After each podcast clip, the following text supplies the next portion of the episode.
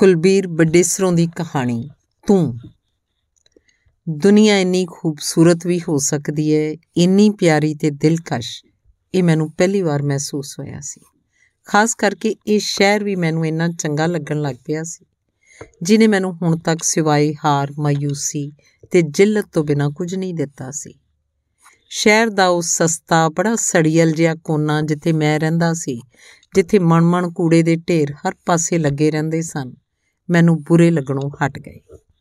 ਉਹ ਕੱਚੇ ਤੇ ਪੱਕੇ ਰਾਹ ਜਿੱਥੇ ਬਰਸਾਤ ਦੇ ਦਿਨਾਂ 'ਚ ਗੋਡੇ-ਗੋਡੇ, ਚਿੱਕੜ ਤੇ ਪਾਣੀ 'ਚ ਕੂੜਾ ਰਲ ਕੇ ਉਹ ਕੁਝੇ ਦ੍ਰਿਸ਼ ਪੇਸ਼ ਕਰਦੇ ਸਨ ਪੁੱਛੋ ਹੀ ਨਾ। ਉਹਨਾਂ ਬਦਬੂਦਾਰ ਤੇ ਬਦਨੁਮਾ ਰਾਹਾਂ ਤੇ ਚੱਲ ਕੇ ਹੁਣ ਮੇਰਾ ਮਨ ਕ੍ਰਿਜਣੋਂ ਹਟ ਗਿਆ ਸੀ, ਕਿਉਂਕਿ ਰਾਹਾਂ ਤੇ ਚੱਲਦਿਆਂ ਮੈਂ ਰਾਹਾਂ ਬਾਰੇ ਨਹੀਂ, ਤੇਰੇ ਬਾਰੇ ਸੋਚਦਾ ਰਹਿੰਦਾ ਸੀ।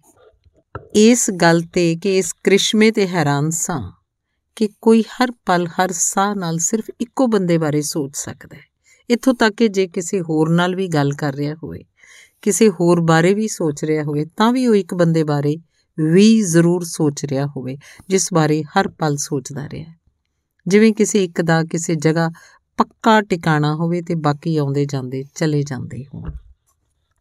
ਮੈਂ ਇਸ ਅਹਿਸਾਸ ਬਾਰੇ ਪੜ੍ਹਿਆ ਸੀ, ਸੁਣਿਆ ਸੀ, ਪਰ ਆਪਣੇ ਜਿਸਮ ਆਪਣੇ ਦਿਲੋਂ ਦਿਮਾਗ ਤੇ ਮਹਿਸੂਸ ਪਹਿਲੀ ਵਾਰ ਕੀਤਾ ਸੀ ਕਿ ਕਿਸੇ ਨੂੰ ਕੋਈ ਇੰਨਾ ਚੰਗਾ ਵੀ ਲੱਗਣ ਲੱਗ ਪੈਂਦਾ ਹੈ। ਇੰਨਾ ਚੰਗਾ ਕਿ ਉਸ ਕਰਕੇ ਹੋਰ ਸਭ ਕੁਝ ਚੰਗਾ ਲੱਗਣ ਲੱਗ ਪਵੇ। ਉਹ ਕੁਝ ਵੀ ਜੋ ਅਸਲ 'ਚ ਚੰਗਾ ਨਹੀਂ। ਜਿਵੇਂ ਤਨਹਾਈ, ਨਿਰਾਸ਼ਾ, ਉਦਾਸੀ, ਲਾਚਾਰੀ ਤੇ ਇਹੋ ਜਿਹੀਆਂ ਹੀ ਹੋਰ ਮਾਰੂ ਸਥਿਤੀਆਂ, ਜਿਵੇਂ ਬੇਕਦਰੀ ਜਈ, ਬੇਇੱਜ਼ਤੀ ਜਈ, ਗਰੀਬੀ ਜਈ ਵੀ। ਇਹੋ ਜਿਹੀਆਂ ਘੜੀਆਂ 'ਚੋਂ ਤਾਂ ਗੁਜ਼ਰਦਾ ਰਿਹਾ ਹਾਂ ਮੈਂ। ਬਾਰ-ਬਾਰ ਇਸ ਨਗਰੀ 'ਚ, ਬੰਬਈ ਨਗਰੀ 'ਚ, ਜੋ ਰੰਗਾਂ ਦੀਆਂ ਤੇ ਬਦਰੰਗਾਂ ਦੀ ਨਗਰੀ ਹੈ। ਜਿਹਦੀ ਖੂਬਸੂਰਤੀ ਤੇ ਬਦਸੂਰਤੀ ਤੇ ਬਦਸੂਰਤੀ 'ਚ ਖੂਬਸੂਰਤੀ ਲੁਕੀ ਹੋਈ ਹੈ। ਭਾਂਤ-ਭਾਂਤ ਦੀਆਂ ਜਾਤਾਂ ਦੇ ਲੋਕਾਂ ਦੇ ਸੈਂਕੜੇ ਧੜਕਦੇ ਦਿਲਾਂ ਦੀ ਨਗਰੀ, ਜੋ ਵਿਸ਼ਾਲ ਫੈਲੀ ਹੋਈ ਹੈ, ਪਰ ਲੰਬੇ ਚੌੜੇ ਵਜੂਦ ਦੇ ਬਾਵਜੂਦ ਸੰਗ ਦੇ ਲੈ ਤੇ ਬੇਰਹਿਮ ਹੈ। ਪਤਾ ਨਹੀਂ ਲੋਕ ਇਹਨੂੰ ਨਗਰੀ ਕਿਉਂ ਆਖਦੇ ਹਨ। ਨਗਰੀ ਤੋਂ ਲੱਗਦਾ ਜਿਵੇਂ ਕਿਸੇ ਛੋਟੀ ਜਿਹੀ ਸੁਰਾਹੀ ਦੀ ਗੱਲ ਕਰ ਰਹੇ ਹੋਈਏ, ਜਦੋਂ ਕਿ ਇਹ ਦਿਓ ਕਦ ਵਾਂਗ ਲੰਬਾ ਚੌੜਾ ਸ਼ਹਿਰ ਹੈ, ਮਹਾਨਗਰ, ਸਮੁੰਦਰ ਵਰਗਾ ਚੌੜਾ, ਵਿਸ਼ਾਲ ਤੇ ਗਹਿਰਾ, ਜਿਸ 'ਚ ਜਿਹਨੂੰ ਤੈਰਨਾ ਆਉਂਦਾ ਹੈ ਉਹ ਪਾਰ, ਜੋ ਅਨਾੜੀ ਹੈ ਉਹ ਡੁੱਬ ਜਾਏ ਤੇ ਜੋ ਥੋੜਾ ਜਿਹਾ ਤੈਰਨਾ ਜਾਣਦਾ ਹੋਵੇ ਤੇ ਥੋੜਾ ਜਿਹਾ ਅਨਾੜੀ ਹੋਵੇ, ਉਹ ਸਮੁੰਦਰ ਦੇ ਕੰਢੇ ਬੈਠ ਕੇ ਮੱਛੀਆਂ ਫੜੀ ਜਾਵੇ। ਕਦੋਂ ਮੱਛੀ ਜਾਲ 'ਚ ਫਸਦੀ ਹੈ? ਇੰਤਜ਼ਾਰ ਕਰਦਾ ਰਵੇ। ਕਦੀ ਨਿਰਾਸ਼, ਕਦੀ ਖੁਸ਼, ਨਾ ਆਰ, ਨਾ ਪਾਰ। ਤੁਸੀਂ ਕਿਸੇ ਇੱਕ ਪ੍ਰਾਂਤ 'ਚ ਰਹਿੰਦੇ ਹੋ। ਇੱਕ ਬੋਲੀ ਦੇ ਜ਼ਿਆਦਾ ਨੇੜੇ ਹੋਗੇ ਤੇ ਇੱਕ ਖਾਸ ਨਸਲ ਦੇ ਲੋਕਾਂ ਨੂੰ ਵੇਖਣ ਦੀ ਆਦੀ ਹੋ ਜਾਓਗੇ।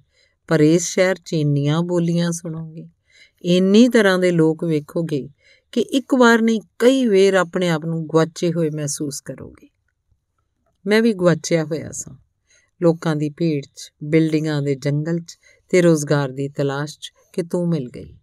ਐਵੇਂ ਜਿਵੇਂ ਚਾਨਣ ਦੀ ਛਿੱਟ ਮਿਲ ਜਾਂਦੀ ਹੈ। ਹਨੇਰੀ ਖੌਫਨਾਕ ਗੁਫਾ 'ਚ ਤੇ ਗਵਾਚੇ ਹੋਏ ਮੁਸਾਫਰ ਨੂੰ ਮੰਜ਼ਿਲ ਦਿਸਣ ਲੱਗਦੀ ਹੈ।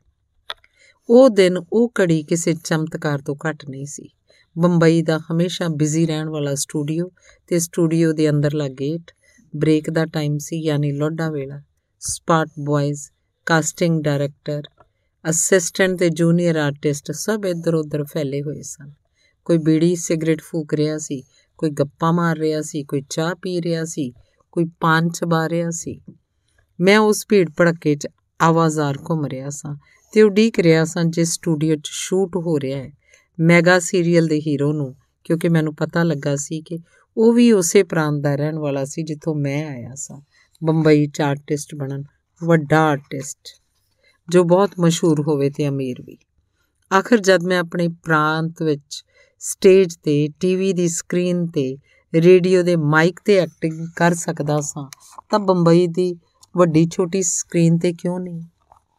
ਤੇ ਇਹੋ ਜਿਹੀਆਂ ਹੋਰ 50 ਦਲੀਲਾਂ ਲੈ ਕੇ ਮੈਂ ਵੀ 2 ਸਾਲ ਪਹਿਲਾਂ ਇਸ ਸ਼ਹਿਰ 'ਚ ਆਵੜਿਆ ਸਾਂ ਤੇ ਸੈਟਲ ਹੋਣ ਲਈ ਰੋਲ ਪਾਉਣ ਲਈ ਹਰ ਦਾ ਪੇਜ ਵਰਤ ਰਿਹਾ ਸਾਂ। ਉਦਣ ਆਪਣੇ ਪ੍ਰਾਂਤ ਦੇ ਹੀਰੋ ਨੂੰ ਇਸ ਲਈ ਉਡੀਕ ਰਿਹਾ ਸਾਂ ਕਿ ਉਹ ਡਾਇਰੈਕਟਰ ਨੂੰ ਕਹਿ ਕੇ ਇਸ ਸੀਰੀਅਲ 'ਚ ਮੈਨੂੰ ਰੋਲ ਦਿਵਾ ਦੇਵੇ।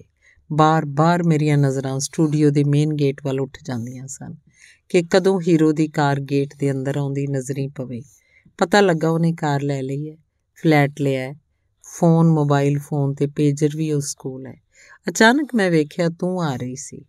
ਅੱਜ ਤੱਕ ਮੈਨੂੰ ਤੇਰੀ ਉਹ ਤੋਰ ਯਾਦ ਹੈ, ਤੇਰੇ ਸੂਟ ਦਾ ਤੋਤੀਆ ਰੰਗ ਯਾਦ ਹੈ ਹਵਾ 'ਚ ਲਹਿਰਾਉਂਦੇ ਤੇਰੇ ਵਾਲ ਯਾਦ ਹੈ ਮੋਢੇ ਤੇ ਝੂਲਦਾ ਲੰਮਾ ਥੈਲਾ ਯਾਦ ਹੈ ਲੰਮਾ ਕਲਾਸਿਕ ਜਿਹਾ ਭੂਰੇ ਰੰਗ ਦਾ ਥੈਲਾ ਤੇ ਨਾਲ ਕਾਲਾ ਛੋਟਾ ਪਰਸ।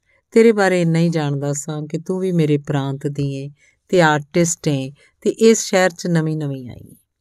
ਬਸ ਇੱਕ ਦੋ ਵਾਰ ਆਪਣੇ ਪ੍ਰਾਂਤ 'ਚ ਤੂੰ ਕਿਤੇ ਪਹਿਲਾਂ ਮਿਲੀ ਸੀ ਤੇ ਮੈਨੂੰ ਸ਼ਾਇਦ ਪਹਿਚਾਨਦੀ ਵੀ ਸੀ। ਤੂੰ ਮੇਰੇ ਕੋਲੋਂ ਲੰਘਣ ਲੱਗੀ, ਮੈਂ ਤੈਨੂੰ ਬੁਲਾ ਲਿਆ। ਤੇਰਾ ਨਾਮ ਮੈਨੂੰ ਯਾਦ ਸੀ। ਤੂੰ ਮੁੜੀ ਤੇ ਮੇਰੇ ਵੱਲ ਗੌਰ ਨਾਲ ਤੱਕਿਆ। ਫਿਰ ਇੱਕ ਮੁਸਕਰਾਹਟ ਤੇਰੇ ਬੁੱਲਾਂ ਤੇ ਪਹਿਲਾਂ ਤੇਰੀਆਂ ਅੱਖਾਂ 'ਚ ਆਉਂਦੀ ਹੈ। ਇਹ ਮੈਂ ਉਦੋਂ ਮਹਿਸੂਸ ਕੀਤਾ ਸੀ ਤੇ ਫਿਰ ਹਰ ਵੇਰ ਜਦ ਵੀ ਬਾਅਦ 'ਚ ਤੈਨੂੰ ਮੁਸਕਰਾਉਂਦਿਆਂ ਵੇਖਿਆ, ਤੂੰ ਮੈਨੂੰ ਵੇਖ ਕੇ ਆਮ ਲੋਕਾਂ ਵਾਂਗ ਪਲਕੂ ਨਾ ਪਛਾਣਨ ਦਾ ਢੋਂਗ ਨਹੀਂ ਕੀਤਾ। ਝਾਟੀ ਰਿਸਪੌਂਸ ਦਿੱਤਾ ਤੇ ਫਿਰ ਦੱਸਿਆ ਕਿ ਤੂੰ ਇੱਥੇ ਇਸ ਸੀਰੀਅਲ ਦੇ ਡਾਇਰੈਕਟਰ ਨੂੰ ਮਿਲਣ ਆਈ ਸੈਂ। ਮੈਂ ਆਖਿਆ ਪਹਿਲਾਂ ਮਿਲ ਲਓ, ਹੁਣ ਬ੍ਰੇਕ ਹੈ, ਉਹ ਵੇਲੇ ਹੈ। ਤੂੰ ਸਟੂਡੀਓ ਦਾ ਅੰਦਰਲਾ ਵੱਡਾ ਗੇਟ ਪਾਰ ਕਰਕੇ ਅੰਦਰ ਚਲੀ ਗਈ ਤੇ ਮੈਂ ਦੂਰ ਤੱਕ ਤੈਨੂੰ ਵੇਖਦਾ ਰਿਹਾ, ਬਹੁਤ ਹੀ ਆਤਮ ਵਿਸ਼ਵਾਸ ਨਾਲ। ਤੂੰ ਦੂਰ ਡਾਇਰੈਕਟਰ ਕੋਲ ਬੈਠੀ ਗੱਲਾਂ ਕਰ ਰਹੀ ਸੀ। ਥੈਲੇ 'ਚੋਂ ਤਸਵੀਰਾਂ ਤੇ ਬਾਇਓ ਡਾਟਾ ਕੱਢ ਕੇ ਉਹਨੂੰ ਵਿਖਾ ਰਹੀ ਸੀ। ਕੁਝ ਚਿਰ ਮਗਰੋਂ ਤੂੰ ਆਪਣਾ ਥੈਲਾ ਮੋਢੇ ਤੇ ਪਾ ਕੇ ਮੁੜ ਪਈ ਸਟੂਡੀਓ 'ਚ ਲੱਗੇ ਵੱਡੇ ਵੱਡੇ ਸੈੱਟ ਤੂੰ ਧਿਆਨ ਨਾਲ ਵੇਖ ਰਹੀ ਸੀ। ਅਚਾਨਕ ਫਿਰ ਤੇਰੀ ਨਜ਼ਰ ਮੇਰੀ ਨਜ਼ਰ ਨਾਲ ਟਕਰਾਈ, ਫਿਰ ਉਹੀ ਮੁਸਕਰਾਹਟ ਤੇਰੀਆਂ ਅੱਖਾਂ ਤੇ ਬੁੱਲਾਂ ਤੇ ਫੈਲ ਗਈ। ਇੰਨੀ ਅਪਣਤ ਭਰੀ ਮੁਸਕਰਾਹਟ ਕੇ ਸਟੂਡੀਓ ਦੀ ਗਰਮੀ ਬੇਰੁਖੀ ਤੇ ਉਡੀਕ ਦੀ ਉਕਤਾਹਟ ਤੋਂ ਮੈਨੂੰ ਇੱਕਦਮ ਰਾਹਤ ਜੀ ਮਹਿਸੂਸ ਹੋਈ।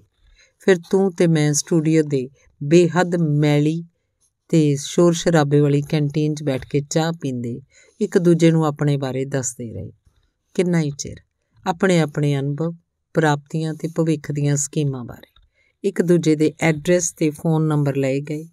ਇੱਕ ਦੂਜੇ ਦੀ ਮਦਦ ਕਰਨ ਦੇ ਭਰੋਸੇ ਦਿਵਾਏ ਗਏ। ਇੱਕ ਦੂਜੇ ਦੀਆਂ ਵਾਕਫੀਅਤਾਂ ਤੋਂ ਫਾਇਦੇ ਉਠਾਉਣ ਦੇ ਮਨਸੂਬੇ ਘੜੇ ਗਏ ਤੇ ਇਸ ਪਰਾਏ ਸ਼ਹਿਰ 'ਚ ਉਸ ਆਪਣੇ ਜਈ ਪਹਿਲੀ ਮੁਲਾਕਾਤ 'ਚ ਅਸੀਂ ਇੱਕ ਦੂਜੇ ਬਾਰੇ ਬਹੁਤ ਕੁਝ ਜਾਣ ਗਏ ਸਾਂ, ਬਹੁਤ ਕੁਝ। ਲੱਗਦਾ ਸੀ ਸਭ ਕੁਝ ਜਾਣ ਗਏ ਸਾਂ। ਮੈਂ ਜਾਣ ਗਿਆ ਸਾਂ ਕਿ ਤੂੰ ਇਸ ਸ਼ਹਿਰ ਲਈ ਨਵੀਂ ਸੀ, ਤੂੰ ਸ਼ਹਿਰ ਦੇ ਉਸ ਕੋਨੇ 'ਚ ਰਹਿੰਦੀ ਸੀ ਜੋ ਮੇਰੀ ਰਿਹਾਇਸ਼ ਦੇ ਬਿਲਕੁਲ ਉਲਟ ਸੀ ਯਾਨੀ ਜੇ ਮੈਂ ਪ੍ਰਾਂਤ 'ਚ ਹੁੰਦਾ ਤਾਂ ਕਹਿੰਦਾ ਕਿ ਤੂੰ ਨਾਲ ਦੇ ਸ਼ਹਿਰ ਤੋਂ ਵੀ ਅਗਲੇ ਸ਼ਹਿਰ 'ਚ ਰਹਿੰਦੀ ਹੈ। ਤੂੰ ਇਕੱਲੀ ਨਹੀਂ ਰਹਿੰਦੀ, ਤੇਰੇ ਨਾਲ ਤੇਰਾ ਪਰਿਵਾਰ ਸੀ, ਤੂੰ ਸ਼ਾਦੀशुदा ਸੀ, ਫਿਲਮੀ ਦੁਨੀਆ ਬਾਰੇ ਤੇਰੀ ਚੰਗੀ ਨੌਲੇਜ ਸੀ ਤੇ ਨਜ਼ਰੀਆ ਵੀ ਚੰਗਾ ਸੀ, ਤੂੰ ਮੇਰੇ ਵਾਂਗ ਹਾਰੀ ਹੰਬੀ ਤੇ ਨਿਰਾਸ਼ ਨਹੀਂ ਸੀ ਤੇ ਉਹਨਾਂ ਆਰਟਿਸਟਾਂ ਵਾਂਗ ਵੀ ਨਹੀਂ ਸੀ। ਜੋ ਫਿਲਮੀ ਦੁਨੀਆ 'ਚ ਥਾਂ ਬਣਾਉਣ ਲਈ ਹਰ ਹੀਲਾ ਵੀ ਅਪਣਾਈ ਜਾਣਗੇ, ਤਰਲੋ ਮੱਛੀ ਵੀ ਹੋਈ ਜਾਣਗੇ ਤੇ ਇਹਨੂੰ ਕੋਸੀ ਵੀ ਜਾਣਗੇ। ਤੂੰ ਤਾਂ ਸਭ ਤੋਂ ਅਲੱਗ ਸੀ। ਸੁਭਾਅ ਤੋਂ ਤੂੰ ਬਹੁਤ ਮਿਹਨਤੀ ਸੀ। ਮੈਂ ਤੈਨੂੰ ਜਦ ਵੀ, ਜਿੱਥੇ ਵੀ ਬੁਲਾਉਂਦਾ, ਕਿਸੇ ਵੀ ਆਫਿਸ ਜਾਣ ਲਈ, ਕਿਸੇ ਨੂੰ ਵੀ ਮਿਲਣ ਲਈ, ਤੂੰ ਬਿਨਾਂ ਘੋਲ ਕੀਤੇ ਆ ਜਾਂਦੀ। ਲੋਕਲ ਟ੍ਰੇਨ ਰਾਹੀਂ ਲੋਕਲ ਬੱਸ ਰਾਹੀਂ, ਮੈਂ ਲੋਕਲ ਟ੍ਰੇਨ 'ਚ ਸਫ਼ਰ ਕਰਦਿਆਂ ਤੇਰੇ ਬਾਰੇ ਸੋਚਦਾ ਕਿ ਤੂੰ ਕਿਵੇਂ ਇਹਨਾਂ ਲੋਕਲ ਸਟੇਸ਼ਨਾਂ ਦੀ ਭੀੜ 'ਚੋਂ ਗੁਜ਼ਰਦੀ ਹੋਏਂਗੀ। ਕਿਵੇਂ ਸਾਹ ਸਾਹ ਹੋਈ ਭੀੜ ਵਿੱਚੋਂ ਰਾਹ ਬਣਾਉਂਦੀ ਹੋਈ ਟ੍ਰੇਨ ਦੇ ਲੇਡੀਜ਼ ਡੱਬੇ ਤੱਕ ਪਹੁੰਚਦੀ ਹੋਏਂਗੀ। ਸਿਰਫ ਕੁਝ ਸੈਕਿੰਡ ਹੀ ਤਾਂ ਰੁਕਦੀ ਹੈ ਟ੍ਰੇਨ ਹਰ ਸਟੇਸ਼ਨ ਉੱਤੇ ਤੇ ਚੜਨ ਤੇ ਉਤਰਨ ਵਾਲੇ ਸੈਕਿੰਡਾਂ 'ਚ ਹਜ਼ਾਰਾਂ ਸੈਂਕੜੇ ਮੁਸਾਫਰ, ਔਰਤਾਂ, ਮਰਦ, ਬੱਚੇ, ਬੁੱਢੇ, ਜਵਾਨ, ਖੁਸਰੇ ਮੰਗਤੇ ਮੈਂ ਸਵਾਰੀਆਂ ਵੱਲ ਤੱਕਦਾ ਤੇ ਸੋਚਦਾ, ਇਹਨਾਂ ਸਭਨਾਂ ਤੇ ਮੇਰੀ, ਤੇਰੀ ਨਜ਼ਰ ਵੀ ਪੈਂਦੀ ਹੋਏਗੀ। ਸਟੇਸ਼ਨ ਤੇ, ਟ੍ਰੇਨਾਂ ਦੀ ਗੰਦਗੀ ਤੇ, ਭੁੱਖਮਰੀ ਤੇ, ਗਰੀਬੀ ਤੇ, ਮੰਦਹਾਲੀ ਤੇ, ਬਦਹਾਲੀ ਤੇ ਤੇ ਜਦੋਂ ਕੋਈ ਮੰਗਤਾ, ਬੱਚਾ, ਹਾਰਮੋਨੀਅਮ ਤੇ ਕੋਈ ਮੁਹੱਬਤ ਦਾ ਨਗਮਾ ਛੇੜਦਾ ਮੈਂ ਸੋਚਦਾ ਸ਼ਾਇਦ ਇਹ ਬੋਲ ਤੂੰ ਵੀ ਸੁਣੇ ਹੋਣ। ਤੂੰ ਕੀ ਸੋਚਿਆ ਹੋਵੇਗਾ ਉਸ ਵੇਲੇ? ਜਦ ਮੱਛੀਆਂ ਦੇ ਟੋਕਰੇ ਲਈ ਔਰਤਾਂ ਟ੍ਰੇਨ 'ਚ ਚੜ੍ਹਦੀਆਂ ਹੋਣਗੀਆਂ। ਗੰਦੀ ਬਦਬੂ ਜਦ ਡੱਬੇ 'ਚ ਫੈਲੀ ਹੋਏਗੀ।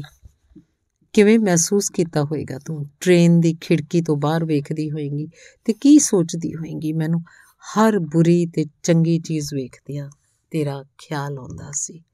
ਧੰਨਵਾਦ। ਚੱਲਦਾ।